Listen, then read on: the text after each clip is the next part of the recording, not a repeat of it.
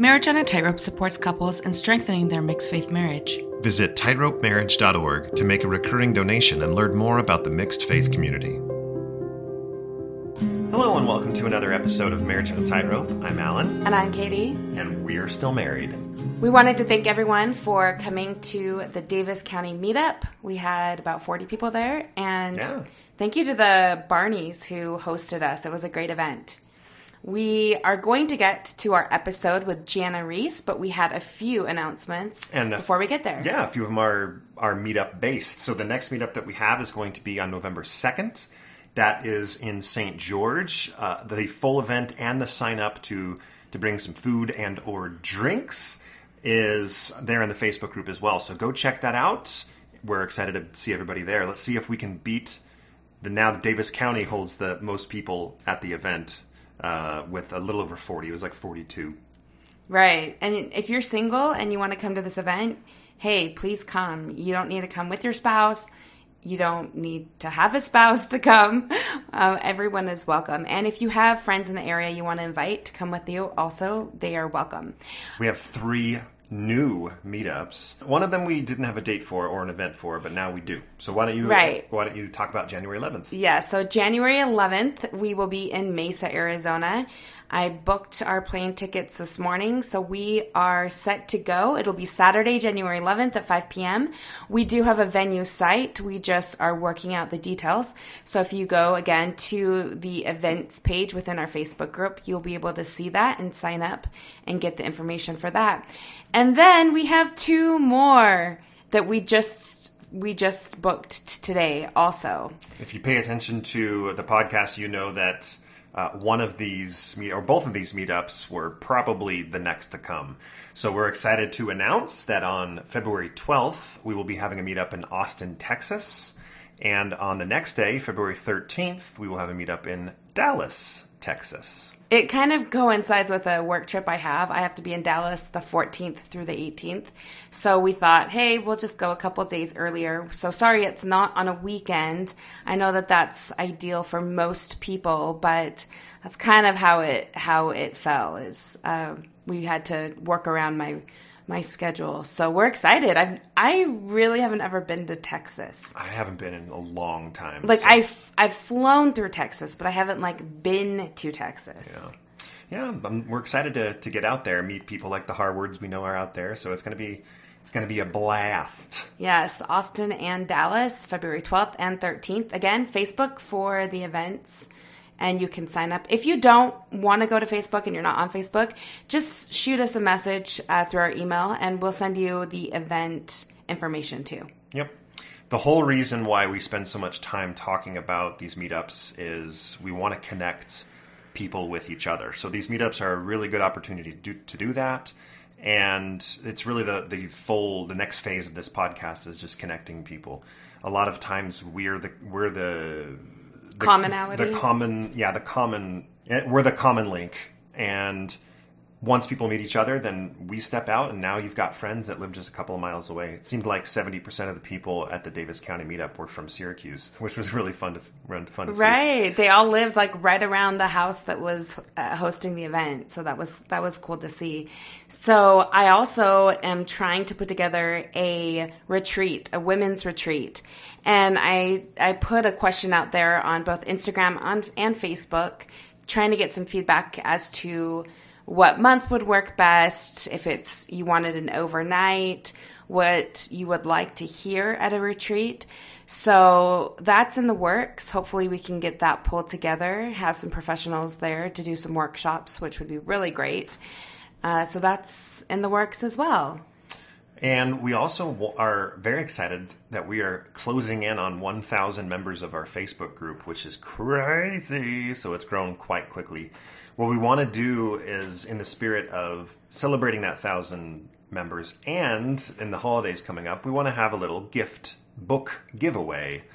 So if you uh, go to the Facebook group, if you haven't already joined it, go ahead and join it and look for a post. We'll post pretty pretty soon when we hit a thousand members celebrating it, and then we have a few books that we want to give away. David Ostler's book, um, Jana Riess's book, which we're going to talk about here with Jana in a minute, Uh, Katie's reading a new book called Fierce Conversations, which she's really enjoying. So I think we'll give a copy of that away.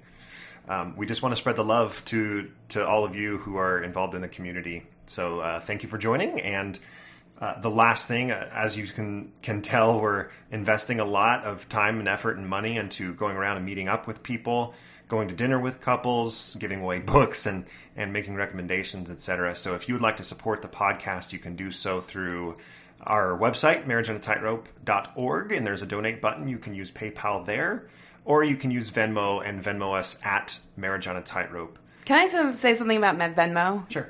So we put last week like our marriage on a tightrope Venmo account and and it was cool because one of our listeners just said, "Hey, everyone just send them 10 bucks." And so we had quite a few donations come in through Venmo. I think it's easier. I think people use Venmo a lot more than they use PayPal, right? Well, this is more common. It is. It's more common. So, hey, any we will take any amount of donation that you want to send or contribute to our Marriage on a Tightrope group. It all goes back into this podcast.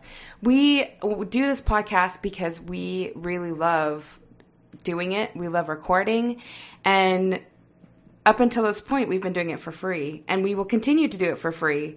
So all of the donations go right back into it. Thank you very much for your ongoing support. And now we hope you enjoy our interview with Jana Riess. We are now joined very excitedly on our side, hopefully on her side as well, by Jana Riess. Jana, welcome to Marriage on Tightrope. Thank you so much. We're so excited to have her on. Uh, Katie is going to introduce her real quick, and then we'll get into it. Yeah. So Jana, Jana Reese is a senior columnist um, for Religion News Service and the author or co-author of many books, including Mormonism and American Politics, Flunking Sainthood, and The Prayer Wheel Rediscovering Prayer with an Ancient Spiritual Practice. She has a PhD in American Religious History from Columbia University and is the author of The Next Mormons How Millennials Are Changing the LDS Church. And that's what we are going to talk about today. Uh, Jana, I love you on Facebook. I love your I love your book. I think that it's absolutely fascinating, and I just I can't wait to get into it. Great. I, I will say on on my side of belief, having someone that is still involved heavily and still has um, very strong beliefs in the church, but is vocal about how they feel and building bridges is I still think it's a very rare thing. And so it's your voice is so appreciated on the full agnostic, doesn't believe anything anymore side uh, that just wants to have a healthy relationship with those that are in. So folks like you, David Ostler, Richard Ostler, those, those it's just so appreciated um, so thank you. Uh, she, we told her we were going to pump her up a little bit, and she, uh, before we started recording, she said, "No, you just keep that to a minimum." And um, I, I know that those that are listening understand why we're so excited about having her on the podcast. So we would like to to start the interview by by talking about the book, The Next Mormons. What spawned the idea? Uh, the research that went into it, because uh, it's quite extensive and I think we'll start from there.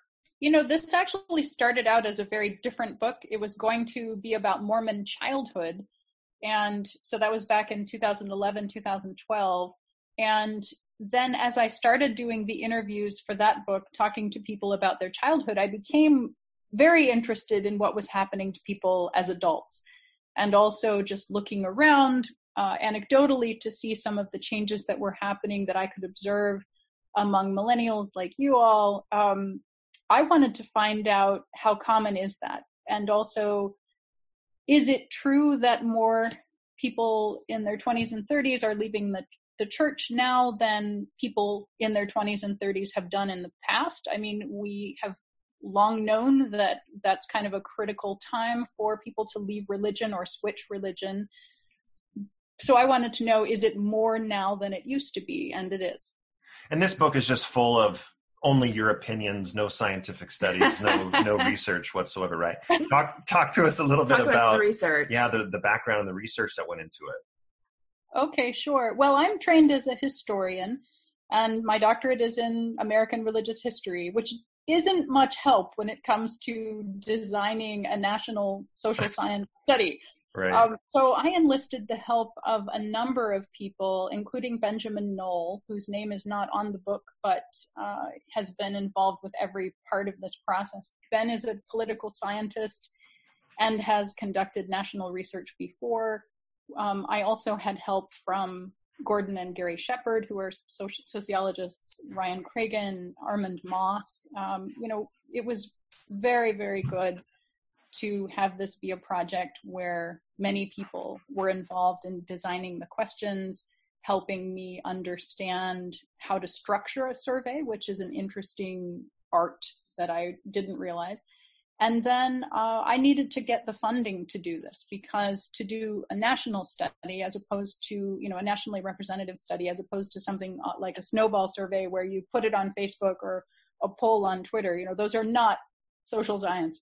Right. Um, it's pretty expensive. And we hired a firm that does this all the time and has done it not only for academics, but also in market research, which is kind of interesting.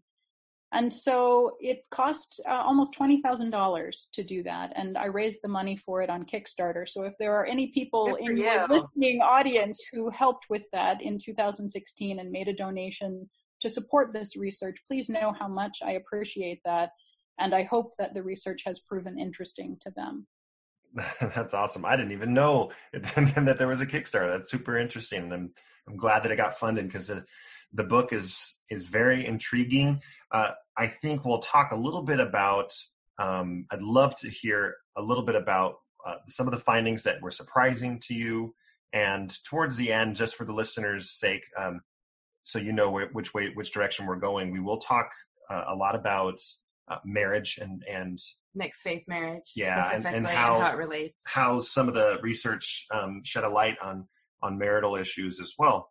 Uh, but yeah, talk to us as you went into it about some of the things that that surfaced that either were super interesting to you personally um, as the research studies came back.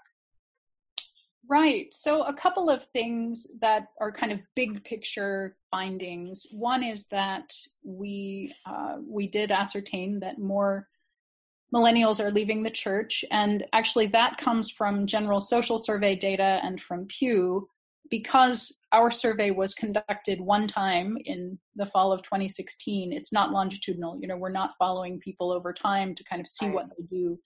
And you, you really need that if you're going to ascertain how does something today differ from what it looked like 30 years ago, for example.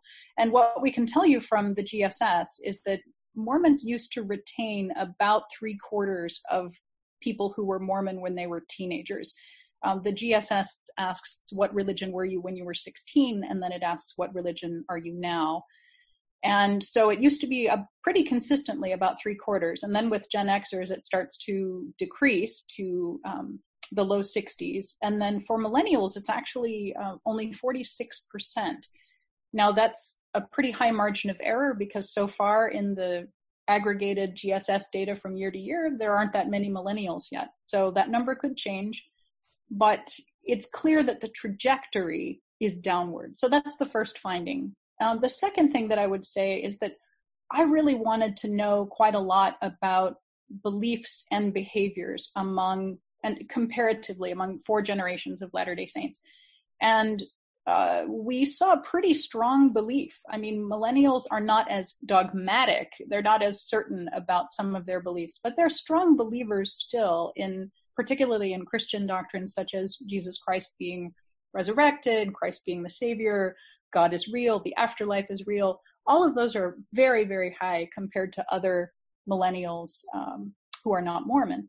Mm-hmm. Uh, behavior was a little bit less strong. So that was kind of interesting to see that things like word of wisdom adherence and church attendance were not as high as we would have expected to see if they were patterned in the same way behavior wise as older Mormons had those kind of in lockstep. So for older Mormons, people who had very high orthodoxy also had high orthopraxy. You know, what they're doing is very much in line with what they believe. And for millennials and also for Gen Xers, there's more of a divide. Even, um, you know, there's, there's overlap even among the categories of temple recommend holding millennials and Gen Xers who also might drink coffee or who also might not attend church very regularly.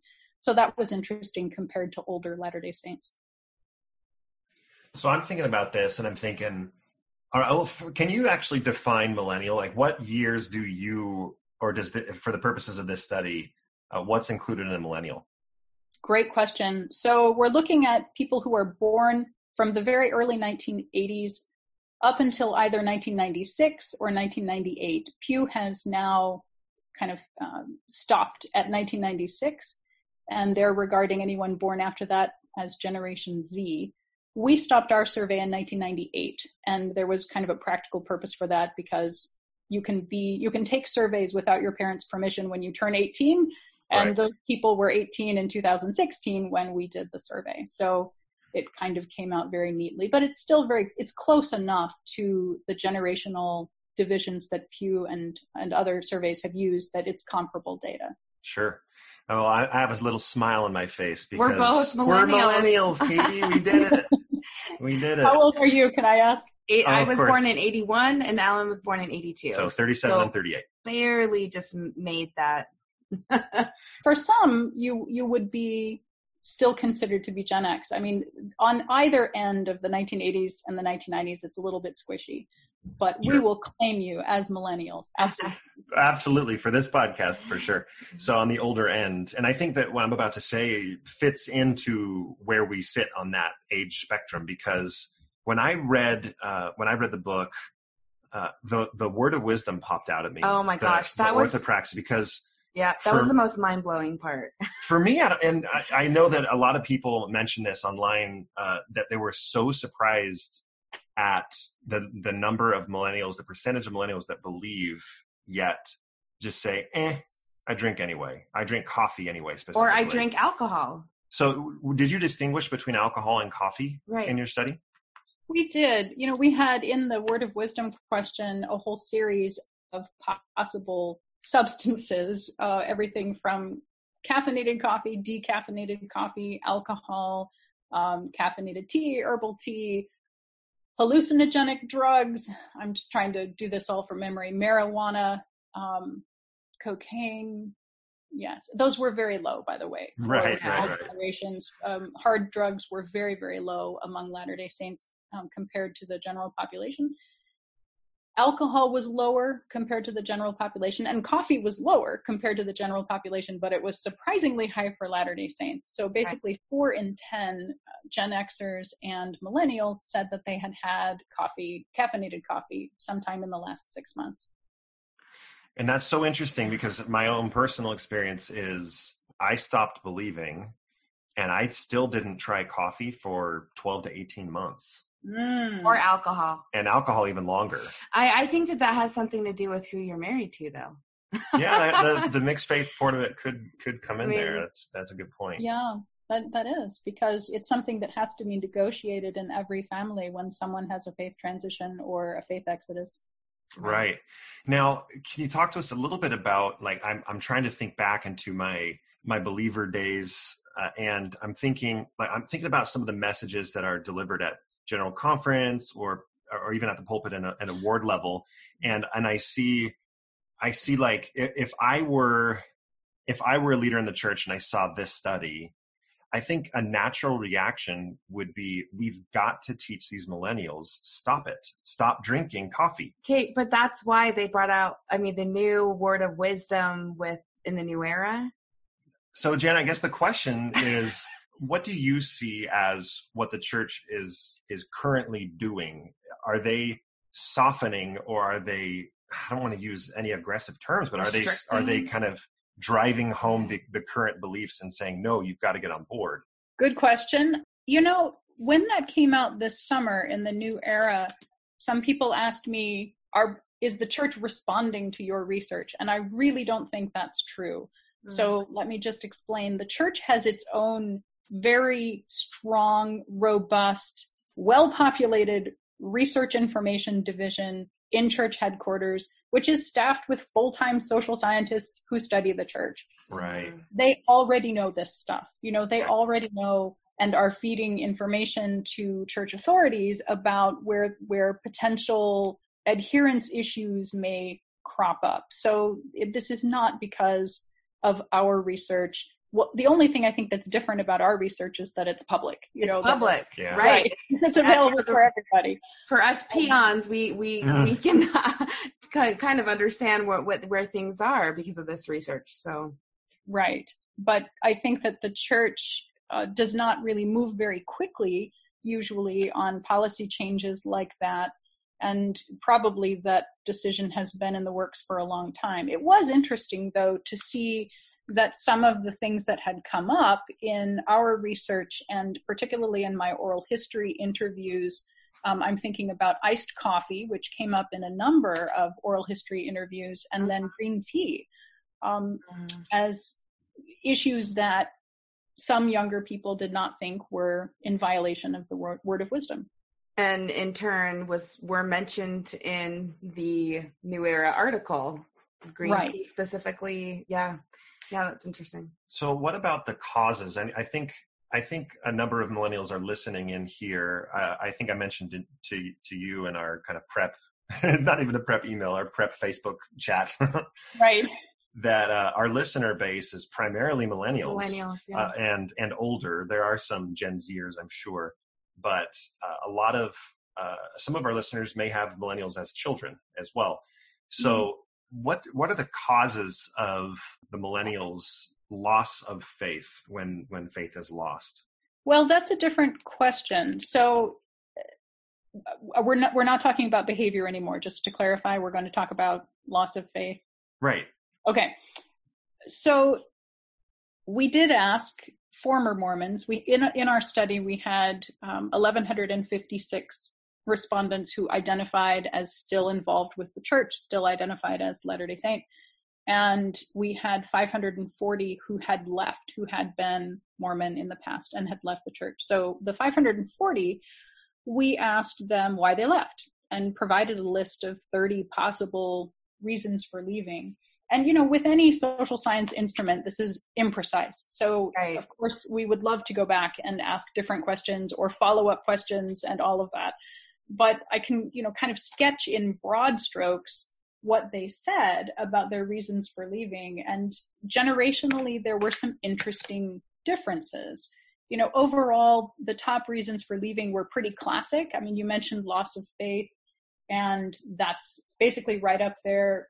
Overall the number one reason was I know I could no longer reconcile my personal values and priorities with those of the church. Number two was I stopped believing there was one true church. Number three, I did not trust the church leadership to tell the truth surrounding controversial or historical issues. So, you know, in the wider sample of former Mormons, those three things are pretty classic reasons for leaving religion. But when you look at just millennials or just women, for example, some other interesting things emerge in the top five or even the top three. And for millennials, the thing that tied for number one was I felt judged or misunderstood that tied with not trusting the church leadership. And then in third for millennials was LGBT issues.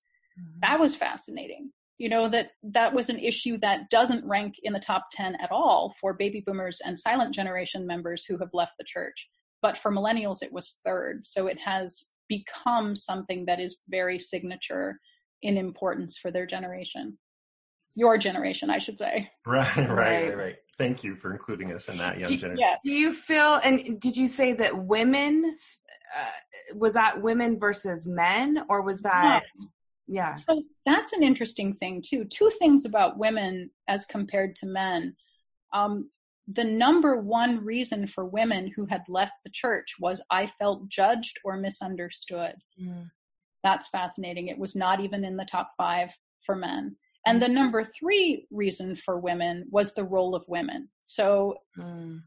I try to make the point in the book that in the current Latter day Saint sample, people who are still in the church and still identify that way, um, women's issues were, you know, there were generational differences. Certainly, younger Latter day Saints are more concerned about women not having the priesthood, for example, not being very visible. But uh, but overall, women who are still in the church that kind of made their peace with it. And yet, there is this other part of the story, which is that for women who left the church, this issue of women's roles was apparently pretty important for quite a few of them. That's fascinating. I can completely see and and uh, I don't know. I feel like because we're millennials, maybe we talk about it more, and uh, mm. especially in the the space where Alan and I are in, where we are constantly talking to people in a faith transition or who have had a faith transition, and this really resonates with me.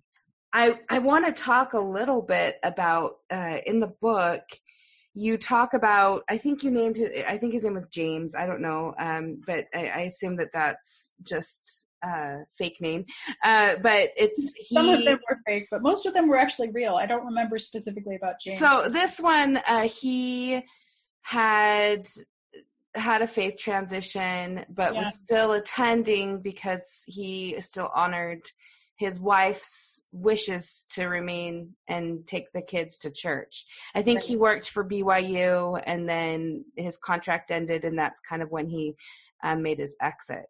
Is that am I right? Yes, and yes. Um, yeah, I remember his story. I just don't remember if James was his real name. Yeah, I can, I can look at my notes about that. Yeah. Um. So yeah, I would love to switch gears a little bit into talking about mixed faith marriages and I know that the study wasn't done about mixed faith marriages, but as you're interviewing people and collecting data, is there any general or overall theme between people who had left and transitioned and then their spouses who had stayed in? Mm. You know, that would be a very important thing to parse in the data. We're, ben and I are working on a follow up book, uh, which is going to look at the former Mormons specifically. So I'm conducting a whole new round of interviews uh, this time with people from all generations, because it's actually very interesting to hear the stories of people who left a long time ago as mm-hmm. compared to now when a whole infrastructure exists for them to talk mm-hmm. to uh, other people about their experiences or go online or listen to a podcast. You know, none of that existed 40 years ago. Right. Um, so, in the context of working on that book, we are parsing the data again in different ways than we did the first time and that that can be certainly something we do. I do have a few things that I printed out in advance of this conversation to give you kind of a general. Yes, yes, um, please do. Yeah, so people who are still identifying as latter saints, we ask them, how would you describe your spouse's level of activity in the LDS church? 63% said that their spouse was very active in the LDS church. Now remember, this is these are the respondents who are also still in the church. And 24% said their spouse somewhat active. And then we had 7% said not too active, another 6% say not at all active. So among current Latter-day Saints, the takeaway is that most of them are still married to current Latter Day Saints, uh, mm-hmm. uh, which is not, you know, that's like zero percent surprising, right? Right. Um, because it's a snapshot in time, we can't really tell from this how things are changing over time. We can, though, look at generationally the same data and see how that compares right now. And the generation most likely to have to have a very active spouse in the LDS church is kind of split between millennials and the oldest response. Hmm. silent. And gen xers have and and the older millennials too have kind of fallen down. So there seems to be a bit of a crisis point there where people who are between 27 and 51 at the time of the survey are a little less likely to have a very active spouse. And i found this fascinating because from social science research we know actually that the most religious time in most people's lives is when they have children at home. So people, and it's not just that they're sort of doing the things that they're going to church and that they're praying or having scripture study, but they also have higher levels of belief orthodoxy. Uh, I don't know if it's having teenagers or what, but you know, people feel yeah, people feel closer to God when they're raising their children and their children are still at home. So that particular finding about spouse's level of activity kind of flies in the face of what I would have expected to see. from mm-hmm. that particular demographic. Yeah, yeah. I'd be inter- I'd be interested to see how that changes over time. We are the six percent, Katie. We're the six percent. Six percent right now. You should have T-shirts made up. We are the six percent. We are the six percent. The reason why I think I'd, I'd like to see that over time is I'm I'm I'm thinking when we record our podcast, we often have the perspective of our listeners in the back of our minds, mm. and I hmm. can I can hear the the spouse who who still believes so many of them are just they're hoping for for any glimpse of hope their spouse that will come back. no not their spouse will come back but what? that this can work oh, a lot yeah. of our our listeners are are actually okay with one spouse being gone and them being in i think a lot of the stress comes from the spouse that is still in thinking I don't want to have to leave for this to work. I don't want to feel judged. I don't want to mm-hmm. feel pushed out because my husband or my wife is now um, outside of the church. And so I, I look at that stat of 6%, only 6% responded with, yeah, my spouse is not active. And I can mm-hmm. hear that believing, that believing spouse kind of going, oh no, that's, it doesn't, that doesn't look like it's very possible. Well, and but in contrast, Jana, didn't you say that the number one reason why women leave is because they feel judged? Yes. Isn't that interesting? And and so I, I mean I I can attest to it's difficult uh, because there is I've said this before, but there there I don't feel like there's a place for me. Mm-hmm. You know, my mm. husband's out. I'm still kind of trying to stay in and yeah there is a lot of judgment on me and my children and how i'm teaching them or uh, what they are not being taught by their father i mean it's it's rough it's hard and it has nothing to do with with your beliefs right and nothing i think that that's mm-hmm. that's a big change i'm not sure if your your study looks at this at all but that's a big change in my in my own brain over the last year and a half was at the very beginning it was I've learned all this new information. I, my my departure was largely church history based, and it was I've got to not get Katie out, but I have to share this with her. Mm. And we we heard that from a number of people, including the stake president and John Dehlin was one of them, is that on average the spouse follows them out. And I just assumed early in the journey that it was because eventually they'll learn the same stuff and then they'll leave.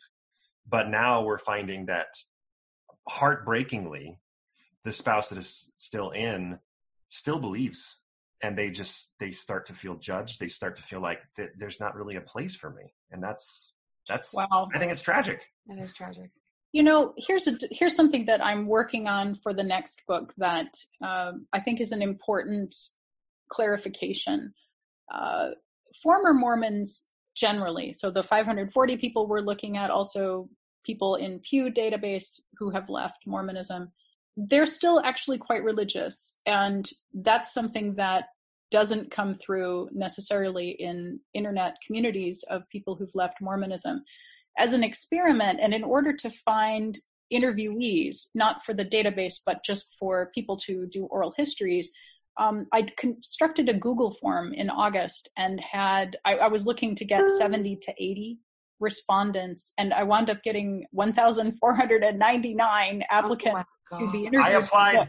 Jana, I applied. Oh, well, bless your heart. I'm actually still going through them because I, I had written, you know, you'll hear by the end of September if you've been chosen to be part of it. But I'm actually, I was so inundated with applications, I'm not even finished going through them all yet. anyway, um, what was interesting though was what I learned about how different that community is from the larger sample of former Mormons. You know, the internet Mormons are very well educated they're uh, former Mormons, I should say, um, you know, very much more likely to have gone to college. In our data and also Pew data nationally, former Mormons, it was more like one in five, one in four had a college degree. And for the internet, social media, former Mormons, it was seven in 10. That's like a 50 point differential. Wow, that's huge. Right. So the reasons that those people left are not necessarily the same reasons as people in the for, the whole former Mormon community writ large. Right. And I find that I'm always having to qualify that. So when you talk about what you learned about people who leave the church and then their spouse eventually follows, uh, we need to be careful to make sure that that's something that's true of former Mormons as a whole, or if that's something that's true of people who are involved in former Mormon communities online, because that is its own social world and it, it has normative features, yes, uh, that, that are really important for us to consider when we're talking about research. Yeah, those are great points. Yeah, really good points. Thank you we have a few questions that, uh, from from a, a, couple of people in our Facebook group. Coincidentally, we have our email group, and uh, some of them you've you've already answered. But you know, you mentioned a couple of things that one of our our listeners asked is um, the church is big, right? It it it tends to move slower, whether that's deliberately or just the fact that it's large. It's hard to move a large um, large object or large uh, church. So do you do you feel and I don't know if the study shows this or if just your personal feeling, I love hearing your personal thoughts too. Yeah. Do you feel like the church is is changing fast enough to keep the the younger generation? Gosh, good question. Um, complicated answer. Yeah. You know, my research focuses only on the states. The leaders of the church thinking about the whole world. They are responsible for Latter day Saints, are responsible for Latter day Saints in the Philippines, and the cultural issues are not always the same. So, you know, my risk of myopia is that I'm going to look at everything that the church does through the lens of the United States. So that's something I need to be really careful about. Sure. Okay, so that's my caveat before I talk about this question. Is it changing enough to accommodate people, young people in the church today who maybe are on the brink of leaving? in this country, I would say probably not, but many of them were going to leave anyway, mm. no matter what the church does. And that is uh, just kind of part and parcel with disaffiliation in general, not just Latter day Saints, but sort of the documented process of deconversion that once it begins, it is it's pretty hard to go back in that box. You you can't quite uh, open, you know, Pandora's box and then put all the contents back the same way they were before, shut the box, put a bow on it, and pretend that everything is great. And so, you know, people like Katie, you've talked about having a, a more nuanced faith, being still in the church. That is fantastic. And when people are able to do that, that's great. But a lot of people who are more black and white thinkers continue the black and white thinking, but just on the other side. So they've gone from being all in and seeing the world in one particular way to believing it's all completely wrong and they're seeing the world in the opposite way but it's still not very nuanced. I'm not saying that about yeah, yeah about alan. Absolutely not. Mm-hmm. Sure. just that is some people's experience. And for those people there's really nothing anybody can do because unless their uh, perspective becomes more open to the fact that people have different kinds of truth, that things are relative, then there's nothing that can be done. The other thing that is really, really important for us to consider here is that Mormonism is not an island. And what is going on in this country, I was trying to explain it to someone, and I'm, maybe I'll write a column about. We're looking at the 90th anniversary this month of the fall of the stock market, the crash of the of Wall Street that precipitated yeah. the Great Depression. Depression. I feel like religiously we are right there. Uh, we are essentially living through the equivalent of a religious stock market crash. And if you think about that in a financial term, you can prepare all you want to. You know, you, you can have do all the right things and you know save and invest your money and all of these things that you're supposed to do. You still can't help it if you just happen to be the bad luck person who is maybe about to retire when the stock market crashes or whatever. My point is that when you're living through a crash, there's only so much that you can do. And that is true of a small religion, just as it is true of an individual investor. We are really um, at, at the mercy of wider trends in our society. We are one and a half percent of the US population. And you cannot help but be strongly affected by what is going on. And what is going on is that young people in particular are leaving religion in uh, unprecedented numbers.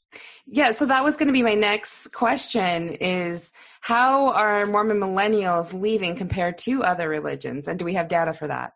We do have data for that. It's it's not uh, completely consistent.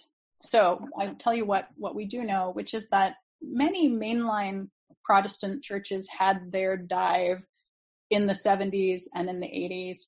And, you know, we're talking here about some United Methodists, Episcopalians, um, Evangelical Lutheran Church of America, ELCA Lutherans, which are actually not the Evangelical Lutherans, even though they have evangelical in their name. And I'm sorry, that, that's confusing. But mainline Protestants kind of had a lot of pain in this period. And in social science, what developed was the strict churches theory, which basically said, well, they're losing members because they have liberalized and because they have made things too open. They don't have standards anymore. People want standards. People want to be told what to do. Conservative churches will continue to thrive if they have um, impermeable boundaries with society. And that became a very popular thesis, including among many Mormons, because who doesn't want to be told that you're doing everything right and that you are, um, you know, you, you are holding the line and you are succeeding because you're holding the line. Mm-hmm. Problem with that theory now is that it no longer holds true because the same strict churches that are, you know, were lauded in the 1980s in particular as being this wonderful bastion of, of the strict churches, the strict religion theory, um, they're failing too. And Mormons are struggling. Evangelical Christians are struggling. The Southern Baptists have lost 1 million members in the last decade. Uh, a lot of different religious movements are bleeding. There are some exceptions, and, and it's not completely across the board, which is why I said it's not a perfectly consistent picture. Mm-hmm. But that's what's going on in the wider culture. And the strict churches theory doesn't really accommodate that. So we, we have to find a new reason why this is happening. Right. So the millennials that are deciding to to stay in the church, are they forging their own Mormonism? You know, so we talked a little bit about uh, the word of wisdom but do you see them changing things up in other areas? Maybe you know missions or temple recommends or yeah do you see any trends in that in those areas? I definitely do. And how those changes at the local level may or may not be trickling up to church headquarters is beyond my pay grade i don't know I can certainly attest to some of the things that are going on at the ward and stake level and also in missionary work, as you pointed out, mm-hmm. which is that the the old models are not necessarily working anymore. And some millennials who are committed to staying in the church are questioning why do we do it this way? And what is the point of this particular program or what is the point of everyone having to wear a white shirt? What is up with that? What is essential to the gospel and what is simply cultural uh, leftovers from a previous era. Mm-hmm. Um, there's been, yeah, I'll just leave it there. And, and I think that's exciting to see that younger people, particularly some who are now in leadership, you know, who are now bishops, who are serving on stake councils, who are Relief Society presidents and stake council or stake Relief Society presidents, they're making changes and it, it helps. I think it's funny that you mentioned like the white shirt thing because early on after Alan's was going through his transition, he decided I think he almost has had PTSD of wearing a, a white shirt and tie. So he started wearing colored shirts to to church and that was everyone's tip off that something was going on was that he was wearing yeah. colored shirts to heaven forbid. Heaven forbid. Mm-hmm. It just is crazy changed, i hadn't changed anything else. I was still there and uh, and and someone said to me, um, "How's Alan doing?" And I said, no, "You asked them." How, oh, I said, "Oh yeah." Think, I said, "What do you? How do you think, Alan's Alan's, Alan's doing?" And they said, "Well, I saw him with the colored shirt on." And well, I see him colored shirts. And I Katie, just couldn't Katie, believe it. Katie made the blunder of telling me about it, and I went, "Are you serious?" Yeah. I am trying to make this work and right right but it, it, it's it's just so funny what people are so fixated on um culturally yeah. in the church and and i think that that just drives a lot of people away or maybe not away but just they're you know they get kind of get turned off by by something like that. And my 13 year old, let me tell you, he doesn't just take no for an answer, and he doesn't just. I can't just say to him, "Well, I it's because I said so." It's um. Mm-hmm. It's it's just it's a different and I just I see it in my kids coming up too. So I'm glad you brought that up, the authority issue. There's a chapter in the book about millennials and authority and some of the findings that we had about how millennials who are still in the church feel about general authorities, how they feel about general conference. And, you know, compared to other millennials, they're pretty authority minded, but compared to older Latter day Saints, they are just, you know, very different. And it's a pretty interesting trajectory. It's a pretty interesting generational shift. I wanted to to make a mention. You talked about the the colored shirt being the tip off only last year after I, you know, I converted to the church when I was 23. So this was 26 years ago, right? Only last year did I find out that I'm not supposed to take the sacrament with my left hand. I couldn't believe it. You know, that this this had been a an unwritten rule all along that mm-hmm. people are supposed to take the sacrament with their right hand. I hardly do anything with my right hand. I guess I use my mouse with my right hand, you know, that's, that's right. my computer but I, I just couldn't believe it. And we are so used to being instructed that our outward behavior is a sign of our inward worthiness and righteousness. Mm-hmm. And uh, yeah, something like that. Apparently, all this time I've been taking the sacrament the wrong, unworthy, horrible way, and I had no idea. So I hear that that and the millennial in me, I'll say, wants to say, who cares? Like, does God really care if we take the sacrament with our left hand or our right hand? And and I'm just I, right, yeah. who speaks for God? Yeah, yeah, I know, I know. So I'm when right-handed people apparently, right. Jana, I'm I'm a fellow left-hander, by the way. Are you? Yay. Yeah, I am. Um, so yeah, I mean, when last year when President Oaks made that statement of he's with a, a deacon's quorum and the one thing he can leave with them, the only time they'll be with a first presidency member their whole lives probably is that is you need to pass with your right hand. And it's it's like wait a minute hold on. But then you on my side i i, I get it why people would would hold to that mm-hmm. i have to do it the right way because they had this this leader who they accept as speaks speaking for god telling them this is how it needs to be done. Right that actually leads me to a question on and this is an impossible question to answer so i apologize ahead of time you already mentioned it's above your pay grade, but I look at um, does the church want big tent or little tent? Do they want people there or do they not? When when I look at, I mean, the answer is obviously they want people there.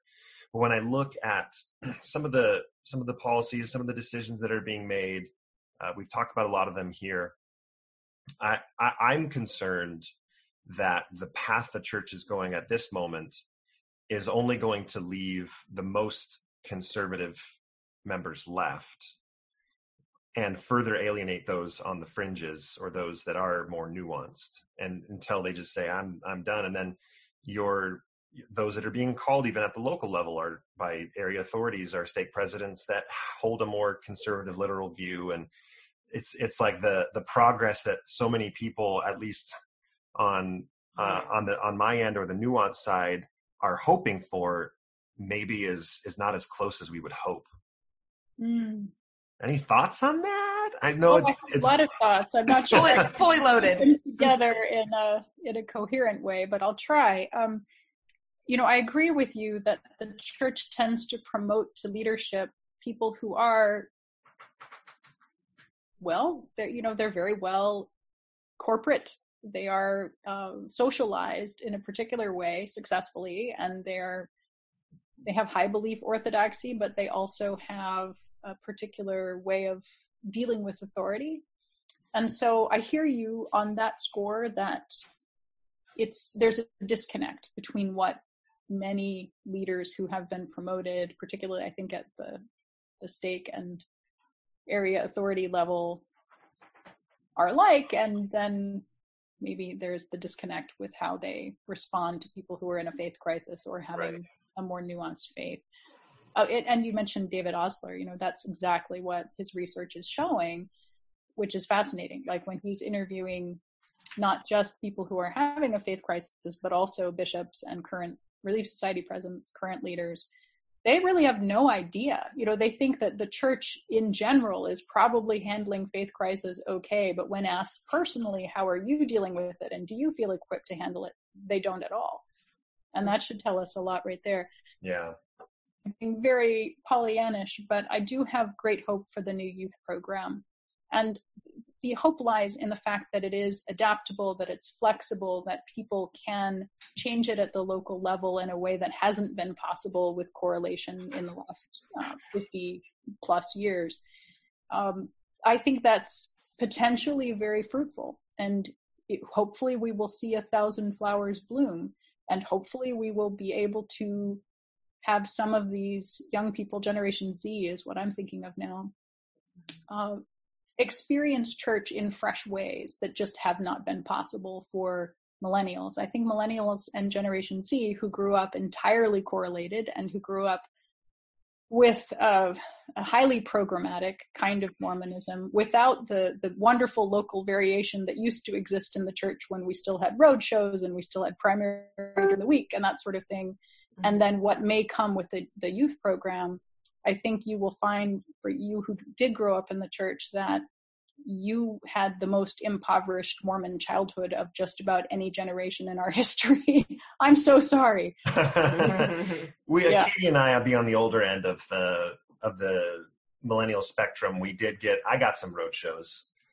Oh, you did? Hey, yeah, we did some road shows. Yeah, a woman in our ward would re- rewrite Disney musicals with lyrics to to tell a story about the church, and that was really fun to be involved with when I was younger.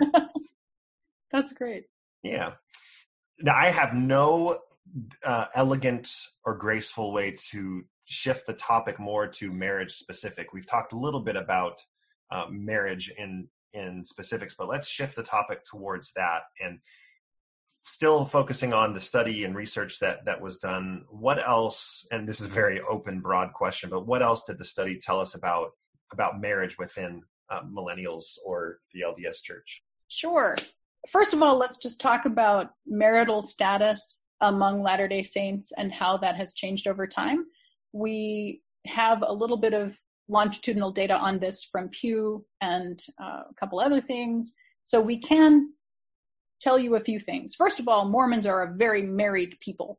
And compared to other religious groups, we have one of the highest rates of current marriage of any religious group. We, we are second only to Hindus in the highest rate of endogamous marriages, meaning people who marry other Mormons. So, kind of what we were ah. talking about before. But some of the things that are changing, we have a, a growing demographic of singles in the church, people who have never married and that increased from 12% to 18% between the Pew study and our study. And you know that's not uh, that doesn't sound like much, but when you think about the difference between 12% and 18%, that is that represents a 50% growth in that demographic. So it is important for us to look at. We um, we also see a small, like I would say, a modest increase in Latter day Saints who are cohabiting. So people who are living with a romantic partner without being married. Still very small single digit group, but it was higher among millennials than I would have expected to see. That was interesting. That is interesting. Okay, is there so any different... sort of trajectory? Like, I mean, do you do a trajectory for like 10, 20 years into the future? Well, yeah. How, how do you? I mean, I mean, have been doing that with very mixed results. I think that the, the graveyard of social science is littered with the bodies of failed theories. right. So we need to be careful. But one thing that does come through pretty clearly, not just in our study, but in several others as well, is that um, people who are married are generally more religiously involved and more religiously orthodox than people who are not married. Mm. Mormons were no different. So Mormons are very much in line with other religious groups on that particular question. And so the growth of singles in the church, you can kind of hear in in between the lines of General Conference when they pound that drum about uh, just get married already, essentially, which helped no single person ever, I think, in the history of the world to just be told, go get married already. Get married. like, oh, I never thought of that. Great idea. Thanks. You know, um, but they're concerned about it, and the concern is legitimate because they know that their bread and butter in terms of the most orthodox members who tithe, who raise their kids, well, who have kids, you know, raise their kids Mormon, is that married demographic. So it, it's not just a theological question of how can we contribute to eternal families. It's also a very real logistical and organizational question, which is how do we perpetuate our institution in the healthiest way? Interesting. Now, I'm not saying that that I agree with that. I hope yeah. that's clear. But right. that is, I think, how they view it. That's how they view it. Yeah, yeah it, it makes sense to me. I mean, you can. I mean, you look at. Uh, I mean, I look at and call it cynicism, but I, I look at the. I mean, the church, like you said, Jana, the, the church knows uh, a lot of this data just from their own, and may probably more from their oh, own right. studies, yeah. right? And uh, it gives new meaning thinking about it in these terms to the missionary age being dropped and you know let's yeah. plug that gap of kids that leave when they graduate high school and get them on missions real quick. And then when they're on the mission it's the message is the very next step is get married right when you get home. Our, our mission president set me up with katie. She was a missionary in the same mission and that's how we met. Aww. and where did you serve? Barcelona spain Wow, that's that's adorable. Can I just oh, say? Oh. No, and and I I'm glad that we both still feel that way because I still look at it very fondly, and it's a fun story to tell. That the last day of my mission, the mission president encouraged me to ask her out. wow, President Watson, if you're out there, love you, bud. thanks for thanks for the, thanks for Thank you. yeah, and so I, I mean, it it absolutely makes sense, but it it also is. Um, seeing that 50% increase in in singles uh, is is hard. We've talked with some singles. I know this is a mixed faith marriage podcast, and but we've talked to some singles and how difficult it can be uh, mm-hmm. to be in the church because of that marriage drum that is being being beaten. And I don't. I'm expositioning a little bit, or I don't know if that's the word for it, but yeah. So it's I I don't think that the the marriage drum is beaten solely to keep people in. Mm-hmm. It's a core fundamental doctrine and a very beautiful one. With, Multiply and replenish the, earth. Multiply and replenish. right. I mean, it's it's very central to the plan of happiness. Exactly. No, that's right. And I I don't want to undersell the the important theological component this is, of but course. it's also there's this organizational component too. Any any other insights that the research or your personal thoughts would lend yeah. to a, a mixed faith uh, environment? Well, I'm intrigued that an entire podcast uh, about this exists because I've been in an interfaith marriage for 28 years, happily. Mm. Um, my husband, when we got married, I was Presbyterian and I was studying to be a pastor. I was in seminary, and he was a, Methodist, and he was uh, at that point working, and then later went back to school. And I became a Mormon after we'd been married for about a year and a half. Wow. Which was yeah, it was it was just not the plan. He and I were talking about this just the other day. You know, the plan was that he was going to be a pastor's husband. He already played the piano. That was the joke. You know, the pastor's wife. oh, that's great. Has always been required to play the piano, but he he had that skill. You know, he had that whole skill set ready to go. And then I changed the game and said, actually, not only do I not think I'm supposed to be a pastor, but I think I'm supposed to become a Mormon. And there was this kind of mic drop moment like, what? wow. Right. So I, I, guess this is just by way of for people in your in your listening group that it is possible to build a successful marriage after a faith transition for one of the partners and my husband, you know, he has also had a more minor, I would say, faith transition. He's Episcopalian now. And partly that was because a number of years ago, this is almost 15 years ago now, the, the Methodist church that he had been attending had a class on, on cults in America. And guess which uh, cult was front and center? It was the oh, Mormons. The Mormons. Oh. Yeah. He was pretty offended by that, as was I. So he's Episcopalian, and I am a Latter day Saint we will go to each other's church services. We will be as supportive as we possibly can. of each other. And in fact, I went to Turkey with a pilgrimage group from his uh, Episcopal church on a you know this fantastic religious pilgrimage to historical sites in Turkey. He didn't want to go because he's very introverted. You know, he's like, I don't think I want to be on a bus with a bunch of people right. for 11 days.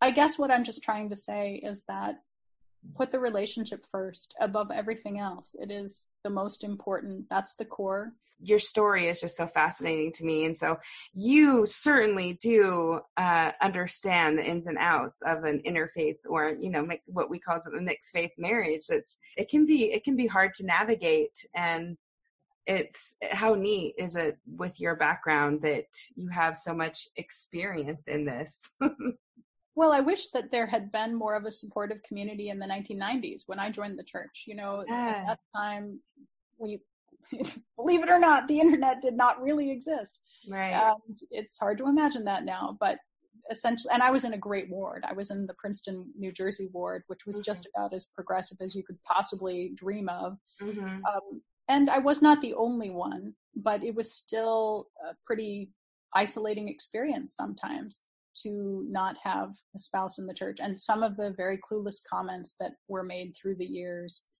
Um, yeah, and all of the things that you have to negotiate. You know, will you have the missionaries over for dinner? Uh, right. We don't really do that very much anymore because it's just too fraught. Right.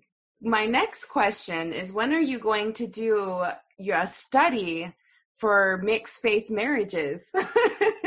because selfish yeah. selfishly that's really what I want to know is I want to know data just surrounding it and man, do we have a group that is a wealth of knowledge. So if you ever decide to do that or get to that point, we would love you to tap into our resources and connections with people because we we certainly can help help with that.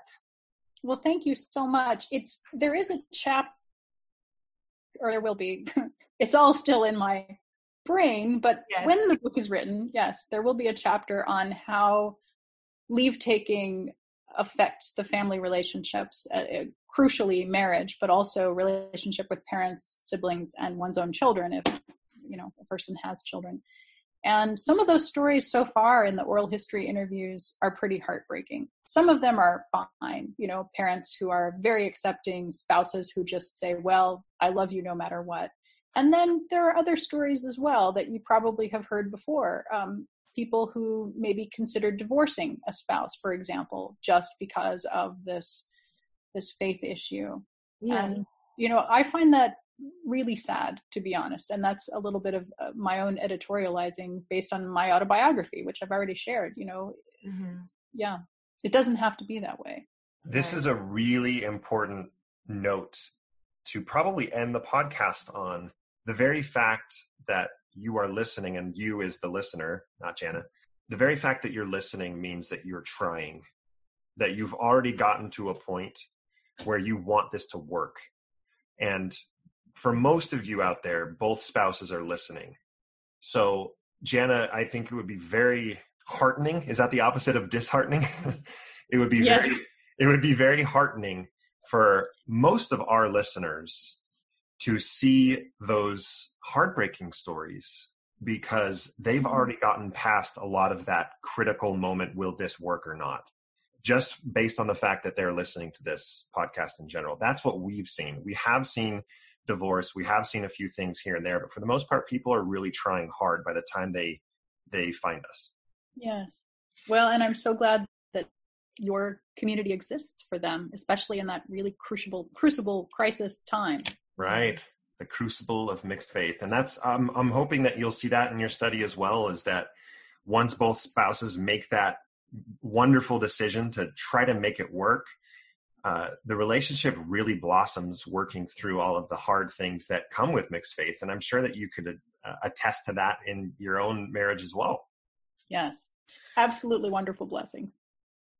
Well, Jana, thank you so much for joining us on the podcast. If any of you um, are listening and that you want more information, Jana, can you maybe give them a website to direct them to and where they can buy your book? Thank you for asking that. I always forget. the website is thenextmormons.org, and the book is called The Next Mormons. It can be purchased at Amazon and all other places where fine books are sold. Isn't that what they say? That's right. And what's the best way to contact you if you want to be contacted? well, I don't have a lot of time for uh, as much as I would like for reader interaction. Twitter's probably a good way, actually. If you have, have a particular question about the research, just shoot me a tweet and I'll try to answer it. Chances are pretty good that other people have the same question. If, however, your question is about millennials and garments and sex, which if you've read the book, you'll know what I'm talking about. Mm-hmm. Just don't even because that question seems to come up about every other week. Oh gosh. Okay. yes. Words the footnote, I guess. Yes. Perfect. Well, Jana, thank you so much again for coming on. We appreciate your time and your expertise. And uh, just so, I've learned a lot. And so we just so much appreciate it. And we hope to have you on in the future for all of your future endeavors and books. When the next book comes out. That's right. This has been fun. Thank you very much, Jana.